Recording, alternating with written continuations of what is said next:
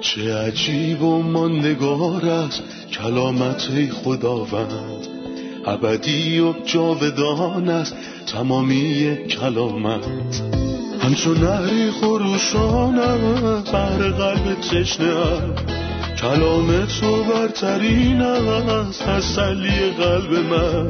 نوری بر پاهای من چراغ راه های من. کلام تو شفا بخشد درد و رنج و زخم من. نپویی این کلام ساکن شد در قلب من. تغییرم به آزادم ساد شبان نیکوی من. چه عجیب و نگار است کلامت خدا رد ابدی و جاودان است تمامی کلامت. درود بر شما شنوندگان گرامی برنامه تمام کتاب که از هر جای دنیا همراه ما هستین.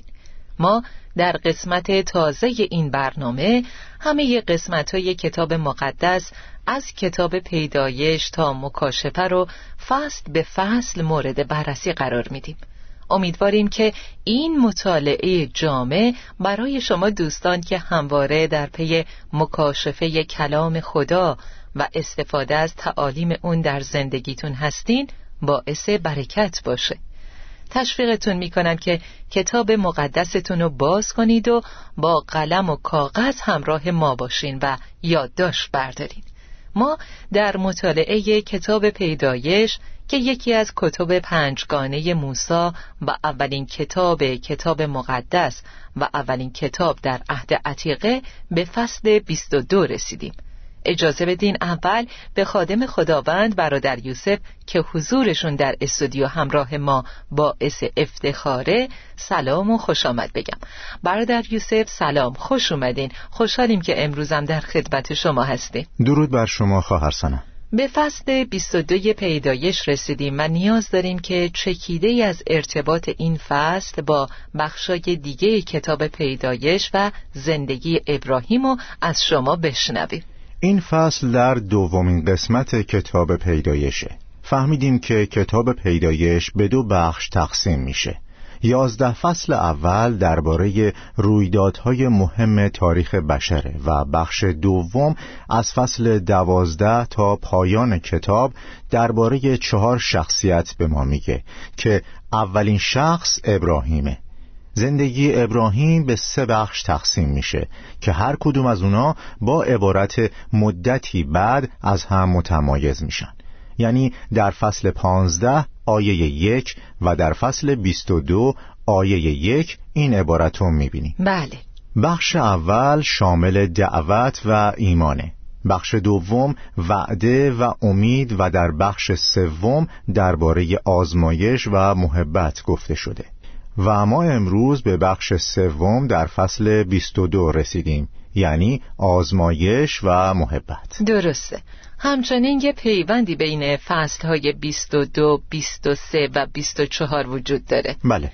ممکنه درباره این پیوند سگانه توضیح بدین؟ این واقعا سوال عمیقیه که برجستگی کتاب مقدس رو بیان می‌کنه. چون این داستانها شاید گسسته باشن و صرفا فقط یه داستان به نظر برسن ولی الهام خدا هستن. و طرح خدا. بله طرح خدا. در فصل 22 سایه از صلیب رو می‌بینیم و می‌خوایم به طور مفصل در این مورد حرف بزنیم.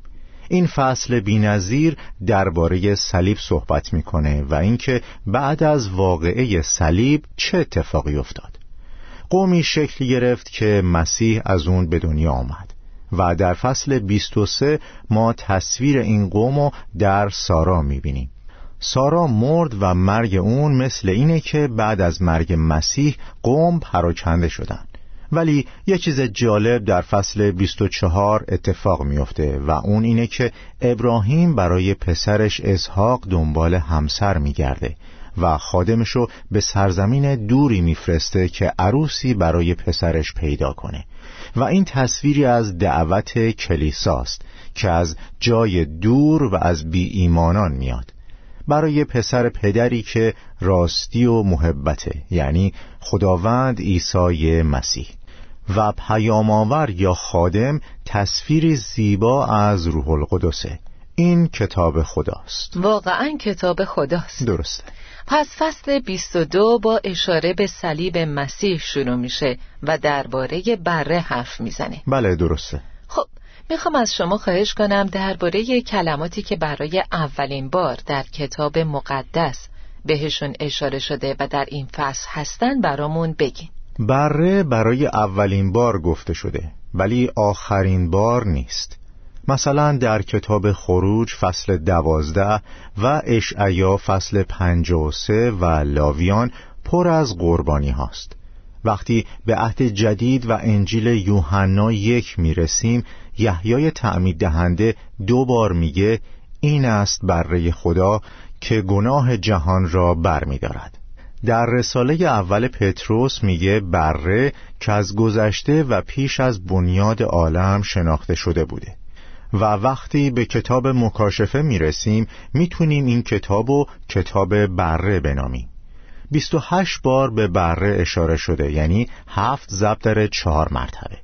واژه بعدی محبت یا دوست داشتنه. برای اولین بار. بله برای اولین بار و میگه پسر عزیزت اسحاق را که خیلی دوست میداری بردار. دومین اشاره به این عبارت در آخرین آیه فصل 24 کتاب پیدایشه که از ازدواج اسحاق و ربکا صحبت می‌کنه و میگه اسحاق ربکا را به چادر مادرش سارا برد و با او ازدواج کرد. اسحاق به ربکا علاقمند شد.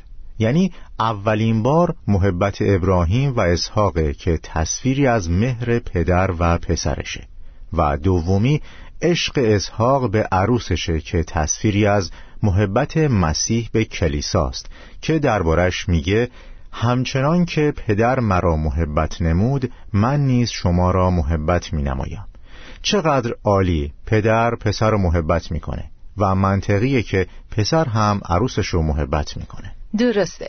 یکی از مدارکی که برتری و بزرگی کتاب مقدس رو اثبات می‌کنه یک پارچگی موضوعات این کتابه. همینطوره. پس این کتاب یه موضوع داره و اون مسیح و کار اونه و ما از ابتدا تا انتهای کلام خدا با صلیب مسیح روبرو هستیم. درسته. شما گفتین که اینجا به بره اشاره شده ولی اولین اشاره قربانی به طور کلی کی بوده؟ وقتی به موضوع قربانی ها نگاه می کنیم متوجه میشیم که هر وقت به قربانی دیگه ای اشاره شده چیزی که قبلا گفته شده رو تکرار نکرده. بلکه بهش اضافه کرده. و چیزی که قبلا گفته شده رو نقض نمی‌کنه. خیلی وقتها کتابهایی رو می‌بینیم که همدیگر رو نقض می‌کنن یا تکرارهای بیمعنا دارن. ولی کلام خدا اینطور نیست. وقتی کلام خدا موضوع تازه و مکشوف می‌کنه در واقع نور تازه تابیده میشه. ما در مورد قربانی صحبت می‌کنیم و اولین قربانی در کتاب پیدایش سه و در باغ عدن هست. درسته در باغ عدنه. وقتی خداوند خدا از پوست حیوانات برای آدم و حوا لباس درست کرد و اونها رو پوشوند از طریق یک قربانی بود. درباره قربانی ها در کتاب پیدایش چهار می‌خونیم بله وقتی حابیل نخست زاده گله و بهترین قسمتش رو تقدیم کرد اینجا یه تفکر جدید رو می‌بینیم بله قربانی مهمه ولی چه قربانی؟ نخست زاده گله و از بهترین قسمتش این تصویر کیه؟ به قول عزیزی بهترین شخص در آسمان فدای بدترین شخص در زمین شد. منظورش من و شما هستیم. بله درسته. وقتی کمی بیشتر می‌خونیم تفکر دیگه یو درباره حیوانات پاک می‌بینیم. زمانی که نوح هفت حیوان پاک و برداشت در حالی که از بقیه حیوانات دو تا برداشت. چرا؟ چون نوح قصد داشت بعد از بیرون اومدن از کشتی قربانی سوختنی تقدیم کنه و این باید با حیوانات پاک انجام بشه و همونطور که گفتیم اینجا یه تصویر زیبا رو می‌بینیم و یه ارتباط قوی با صلیب. ولی این در حقیقت یه تصویر از خداوند عیسی مسیحه که بر صلیب مرد. ارتباطش با کسی که اونو تقدیم و قربانی کرد رابطه محبتان است. تنها پسرت یعنی اسحاق که او را دوست میداری بردار. و حالا هیچ کس براش نمونده به جز اسحاق. اسحاق بله. تنها پسرت یعنی اسحاق که او را دوست میداری بردار. این تصویر پدریه که پسرش رو مزایقه نمی‌کنه. تنها پسر محبوبش بلکه اونو فدای همه ما می‌کنه و اینکه مسیح هیچ گناهی نکرد که به خاطرش بمیره. ولی برای اسیان قوم من مرد. عالی. و کمی که جلوتر میریم چیزای بیشتری رم می‌بینیم. درسته. نور و مکاشفه. مثلا تفکر رستاخیز اینجا آشکار میشه و هیچ جای دیگهی وجود نداره. بنابراین با یه مکاشفه پیش رونده روبرو هستیم که متناقض نیست. درسته. ولی به تدریج تصویر کامل میشه. بله. و هیچ تناقضی در مکاشفه وجود نداره. قوانین متناقض جواب نمیدن. غیر ممکنه. فقط یه اصل وجود داره که اونم اصل مکاشفه پیشرونده است. درسته. برادر یوسف خیلی ها میگن این سوال براشون پیش اومده که چرا خدا ابراهیم رو آزمایش کرد؟ با اینکه خدا قلب و فکر و تفحص و آزمایش می‌کنه و از دل انسان خبر داره با این حال اونو آزمایش کرد. واقعا چرا خداوند ابراهیم رو آزمایش کرد؟ خدا به راستی دانای مطلقه. ولی آیا واقعا ما می‌دونیم که در قلب ابراهیم چی بود؟ تا زمانی که ابراهیم آزمایش نشد ما قلبش رو نمی‌دونستیم. ولی بعد از اون ایمان بزرگ این مرد آشکار شد. انگار می‌خواد بگه که ابراهیم فقط اعتقاد نداشت بلکه ایمان داشت. ایمانی قلبی. ببینید که به خدمت گذارانش چی میگه. اینجا بمانید. من و پسرم به آنجا می رویم تا عبادت کنیم. بعدا نزد شما برمیگردیم. عجب ایمانی. ابراهیم مطمئن بود که برمیگرده. دقیقا. و در ابرانیان فصل یازده این طور توضیح داده که ابراهیم خاطر جمع بود که خدا قادر است اسحاق را حتی پس از مرگ زنده گرداند. زنده کردن بعد از مرگ یعنی من به دستور خداوند اونو می‌کشم. ولی خداوند درباره اون به من فرموده که نسل تو از اسحاق خواهد بود. بنابراین اگه من پسرم رو قربانی کنم خدا قادره که اونو زنده کنه. و این بزرگی ایمان ابراهیمه که با عمل اون کامل شد. چون ایمان بدون عمل بیهوده است. درسته. این یعنی ایمان پرسه زدن در تاریکی نیست بلکه پا گذاشتن در جایی که مطابق با وعده های خداست. بله. چون خدا قبلا به ابراهیم فرموده بود که من به تو نسلی خواهم داد که سرزمین وعده رو به میراث می‌برن و ابراهیم خیلی خوب می‌دونست که نسلی خواهد داشت و قوم بزرگی از این نسل به وجود خواهد اومد. از اسحاق. بله. یعنی خدا وعدش رو محقق می‌کنه. بنابراین حتی اگه اسحاق قربانی هم بشه خداوند اونو به من بر میگردونه پس ایمان پرسه در تاریکی نیست. درسته. اجازه بدین چند آیه بخونم. مدتی بعد خدا ابراهیم را امتحان کرد و به او فرمود ابراهیم. ابراهیم جواب داد بله ای خداوند. خدا فرمود پسر عزیزت اسحاق را که خیلی دوست میداری بردار و به سرزمین موریا برو. آنجا او را بر روی کوهی که به تو نشان خواهم داد برای من قربانی کن. روز بعد ابراهیم صبح زود بلند شد. مقداری هیزم برای قربانی شکست و آنها را بر روی الاغ گذاشت. اسحاق و دو نفر از نوکران خود را برداشت و به طرف جایی که خدا فرموده بود به راه افتاد. روز سوم ابراهیم آن محل را از فاصله دور دید. به نوکران خود گفت اینجا پیش الاغ بمانید. من و پسرم به آنجا می رویم تا عبادت کنیم. بعدا نزد شما بر می گردیم. ابراهیم هیزمها را بر دوش اسحاق گذاشت و خودش کارد و آتش برای روشن کردن هیزم برداشت و برای گذراندن قربانی با هم به راه افتادند. اسحاق گفت پدر. ابراهیم جواب داد بله پسرم. اسحاق پرسید می‌بینم که تو آتش و هیزم داری. پس بره برای قربانی کجاست؟ ابراهیم جواب داد خدا خودش آن را آماده می کند هر دوی آنها با هم رفتند. درسته. پسرت را برگیر و چون قربانی تمام سوز تقدیم کن. در اینجا به قربانی تمام سوز اشاره کرده ولی ما می‌دونیم که بعدها قربانی ها متنوع شدن مثل قربانی سلامتی، گناه و غیره چرا در اینجا به قربانی تمام سوز اشاره کرده؟ به احتمال زیاد تا قبل از شریعت همه قربانی ها قربانی تمام سوز یا سوختنی بودند ولی چرا قربانی گناه و خطا وجود نداشته؟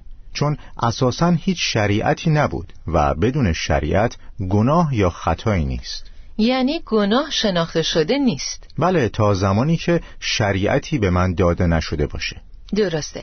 پس شریعت تعیین می‌کنه که گناه یه اسیانه. بله وقتی شریعت نباشه گناه هم نیست. ولی قربانی سوختنی لازم بود. پس قبل از شریعت قربانی ها همیشه قربانی های سوختنی بودن. و در ادامه میگه پس ابراهیم صبح زود برخواسته؟ چرا ابراهیم صبح زود برخواست؟ این اطاعت فوریه. با اینکه واقعا نمی‌دونم این قهرمان ایمان چطور این کارو کرد. درسته. در فصل قبل در آیه چهارده خوندیم که روز بعد صبح زود ابراهیم مقداری غذا و یک مشک آب بر پشت هاجر گذاشت و او را با پسر بیرون کرد.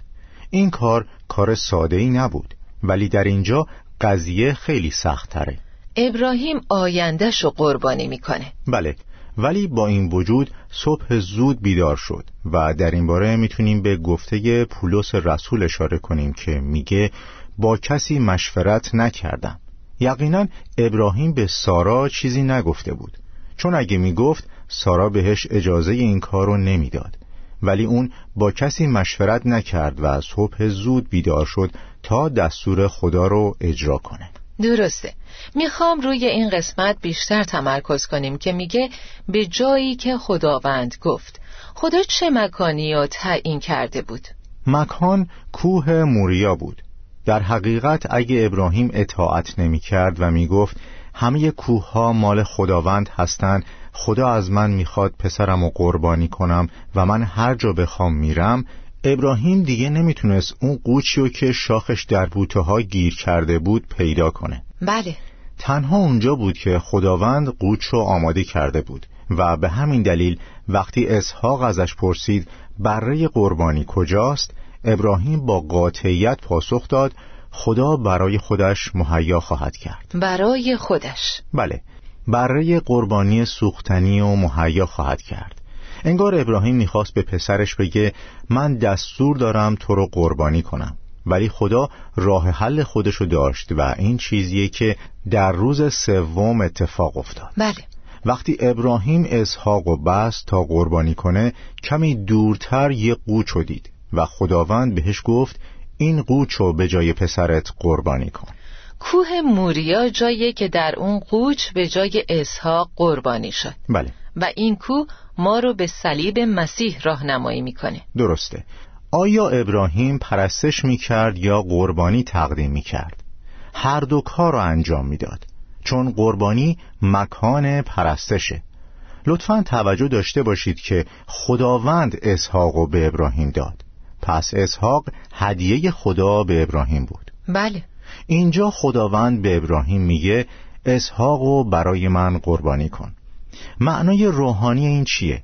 این یعنی خدا پسرش رو فدای ما کرد.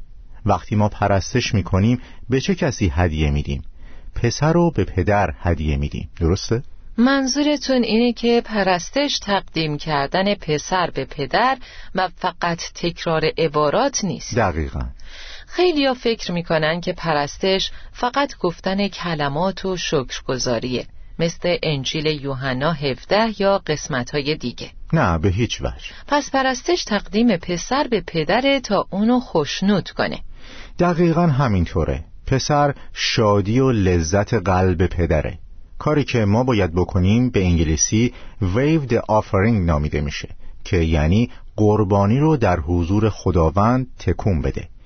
این سرودو خیلی دوست دارم که میگه محبت خداوند را به یاد آور آن را بجنبان. زمانی که مسیح رو به یاد میاریم و جلال عیسی رو در پیشگاه پدر ذکر می‌کنیم مثل چیزی نیست که یوسف به برادراش گفت آنچه از جلال من دیدید به پدرم بگویید. دقیقا. پرستش یعنی بازگو کردن جلال مسیح پیش خدای پدر. ممنونم برادر یوسف. اجازه بدین استراحت کوتاهی بکنیم و بعد با سوالات شنوندگان عزیز برمیگردیم.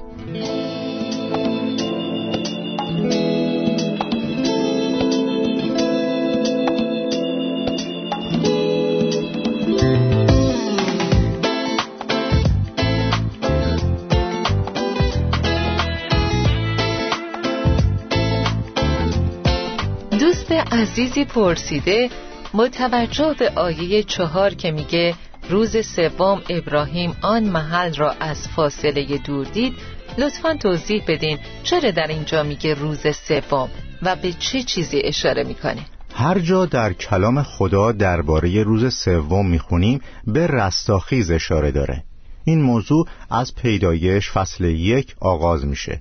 جایی که زمین زیر آب بود و روز سوم بیرون اومد. و این تصویری از رستاخیزه. در پیدایش 22 هم روز سوم تصویری از رستاخیزه. یونس نبی هم به وسیله یه ماهی بلعیده شد ولی در روز سوم ماهی یونس رو در خشکی قی کرد و اینم تصویری از رستاخیزه. حزقیای پادشاه با این وجود که خدا بهش گفت کارهای خانت را سر و سامان بده چون خواهی مرد و شفا نخواهی یافت به خانه خدا رفت و انگار در روز سوم شفا پیدا کرد. در هوشع فصل شش آیه دو می‌خونیم بعد از دو یا سه روز ما را زنده خواهد ساخت. مسیح هم بارها در موعظه‌هاش به این موضوع اشاره کرده. مثل بعد از دو یا سه روز. این معبد را خراب کنید و در سه روز من آن را بنا خواهم کرد. بله و خدا که بر زمان احاطه داره مسیح رو در روز فسح مصلوب کرد و زمانی که قیام کرد روز نوبر محصول بود و فاصله زمانی بین صلیب و رستاخیز سه روز بود. یعنی مسیح روز سوم زنده شد. چقدر کتاب مقدس عالیه و چقدر خدای ما و سلطنت او فوقالعاده است. درسته. دوباره به کوه موریا برگردیم. شما اشاره کردین که مکان قربانی همون مکان پرستشه. بله. و کوه موریا شاهد قربانی شدن یه قوچ بود. بعدها چه پرستش هایی رو در اینجا می‌بینیم؟ ما در اینجا پرستش ابراهیم رو می‌بینیم. ولی بعدها درباره یه قربانی دیگه می‌خونیم که داوود در زمین خرمنکوبی ارنان یبوسی در کوه موریا تقدیم کرد. درسته. و همینجا بود که داوود قربانی تقدیم کرد و خانه خداوند ساخته شد تا مکان پرستش برای نسل ها باشه. دقیقا. یعنی معبد سلیمان. بله. پس همون جایی که شاهد قربانی ابراهیم بود شاهد پرستش هم بود. و به نظر من کسی که از قربانی بهره نشده نمی‌تونه بفهمه پرستش چه معنایی داره. اگه می‌خواین یه پرستنده حقیقی باشین اول باید با قربانی رابطه داشته باشید. یعنی با کسی که بر صلیب برای ما تقدیم شد. درسته و به لحاظ نمادین میشه گفت هیچ کس نمی‌تونه به قربانگاه بخور در خیمه اجتماع نزدیک بشه و هدیه بده مگه اینکه اول به قربانگاه هدایای سوختنی رفته باشه. چون قربانگاه هدایای سوختنی در ابتدای راهه و همون صلیب مسیحه. دقیقا. بعد نوبت به قربانگاه بخور می‌رسه که محل پرستشه. می‌خوام به یه قسمت خیلی مهم بپردازیم. در جایی که درباره اسحاق در آیه شش میگه پس ابراهیم هیزم قربانی سوختنی را گرفته بر پسر خود اسحاق نهاد و آتش و کارد را به دست خود گرفت. ترتیب آتش و چاقا خیلی مهمه. من ادای احترام می‌کنم به الهام کلامی کتاب مقدس. درسته. آتش و چاقو. این ترتیب آتش و چاقو چه چیزی به ما میگه؟ چیزهای متداول در هر قربانی چاقو و بعد آتشه. یعنی اول قربانی میشه و بعد سوخته میشه. پس قربانی یعنی کشتن با چاقو و بعد سوختن با آتش. بله یعنی زمانی که میسوزه چیزی احساس نمی‌کنه چون قبلش قربانی شده. ولی در ارتباط با قربانی مسیح که تمامی جلال از آن اوست قبل از چاقو به مرگ اشاره می‌کنه. او از بالا آتش نازل کرد. استخوانهایم شکسته شد و قلبم مانند موم در سینم گداخته گردید. قوتم همچون سفال خشک شد و زبانم به کامم چسبیده است. انگار خدا آتش رو نازل کرد که قربانی رو بسوزونه ولی در واقعیت آتش قربانی رو نمیبلعه بلکه قربانی آتش رو میبلعه. یعنی مسیح خداوند پرجلال می‌تونه در یک جمله کوتاه بگه تمام شد. بعد روحش رو تسلیم کنه و بمیره. یعنی اول آتش و بعد چاقو. همچنین این ترتیب اول چاقو و بعد شمشیر یا قربانی رو در آخر فصل سه هم می‌بینیم که اول چاقو یا شمشیر اومده و بعدش به آتش اشاره می‌کنه. در آیه 24 میگه خداوند آدم را از باغ عدن بیرون کرد و فرشتگان نگهبانی در طرف شرق باغ عدن گذاشت و شمشیر آتشینی که به هر طرف میچرخید در آنجا قرار داد تا کسی نتواند به درخت حیات نزدیک شود. درسته. شمشیر آتشین. پس آتش اوله و بعد قربانی. دقیقا. کلام خدا بسیار غنیه. در یوسف ما در قسمت بعدی هم به داستان دیگه از فصل 22 کتاب پیدایش می‌پردازیم. حالا میخواییم درس امروز رو با هم مرور کنیم. ما یاد گرفتیم که پیدایش فصل 22 با محبت ابراهیم به اسحاق شروع میشه که تصویری از مهر پدر و فرزندی و پایان فصل 24 درباره علاقه اسحاق به ربکا صحبت می‌کنه و به ما درباره محبت مسیح به کلیسا میگه و البته با محبت هم تموم میشه. درباره ایمان ابراهیم یاد گرفتیم که اسحاق رو به عنوان قربانی به خدا تقدیم کرد و مطمئن بود که خدا اونو زنده می‌کنه و به خدا اعتماد کرد که گفته بود از طریق اسحاق نسل تو را گسترش خواهم داد. پس ایمان پرسه زدن در تاریکی نیست بلکه اعتماد به وعده های خداست.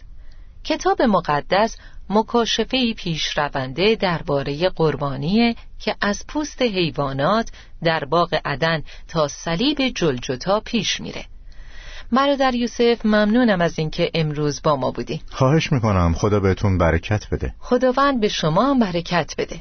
شنوندگان عزیز ما در حال مطالعه کتاب خدا هستیم.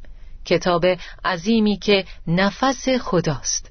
در تمام این کتاب در تمام فصلها و در تمام آیات اون شاهد مسیح هستیم. شاهد مسیح و کار عظیم او. فصل 22 کتاب پیدایش مسیح و کار اونو به صورت برجسته توضیح میده. اون پسر محبوبی که اینجا بهش اشاره می‌کنه چه کسیه؟ تنها پسر عزیزت اسحاق که او را دوست میداری بردار. چه کسی جز خداوند عیسی مسیح اون پسر محبوبه؟ چه کسی به عنوان قربانی سوختنی تقدیم شد جز خداوند عیسی مسیح؟ چه کسی روی صلیب رفت و قبل از جون دادن آتش بر او نازل شد؟ اجازه بدین اینطور بگم که به خاطر فیض خدا او مرد را چشید. ولی بعد از اینکه رنجهای زیادی تحمل کرد و آتش داوری خدا رو احساس کرد و استخوانهاش درد رو حس کردند. این کلمات درباره هیچ کسی جز مسیح قربانی اعظم نمی‌تونه باشه. داستان قربانی و فدیه اختراع بشر نیستند. بلکه رشته پیوند تمام کتاب ها در کتاب مقدسه. از همون ابتدایی که انسان در باغ عدن بود. خداوند قانون قربانی رو وقتی گذاشت که از پوست حیوانات برای آدم و حوا لباس درست کرد. و هیچ راه دیگهی وجود نداره که انسان از طریق اون بتونه به خدا نزدیک بشه. جز راه قربانی. خداوند ما یک راه رو مهیا کرده که راه قربانیه و بدون ریختن خون آمرزش گناهان وجود نداره. در قسمت بعدی بیشتر درباره شخص مسیح و قربانی او توضیح میدیم. تا برنامه آینده شما رو به دستان خداوند میسپارم. چه عجیب و ماندگار است کلامت خداوند. ابدی و جاودان است تمامی کلامت. همچون نهری خروشان بر قلب تشنه کلام تو برترین است تسلی قلب من. نوری بر پاهای من چراغ راه های من. کلام تو شفا بخشد درد و رنج و زخم من. نپوری این کلام ساکن شد در قلب من. تغییرم به آزادم ساز شبان نیکوی من. چه عجیب و ماندگار است کلامت خدا رد ابدی و جاودان است تمامی کلامت.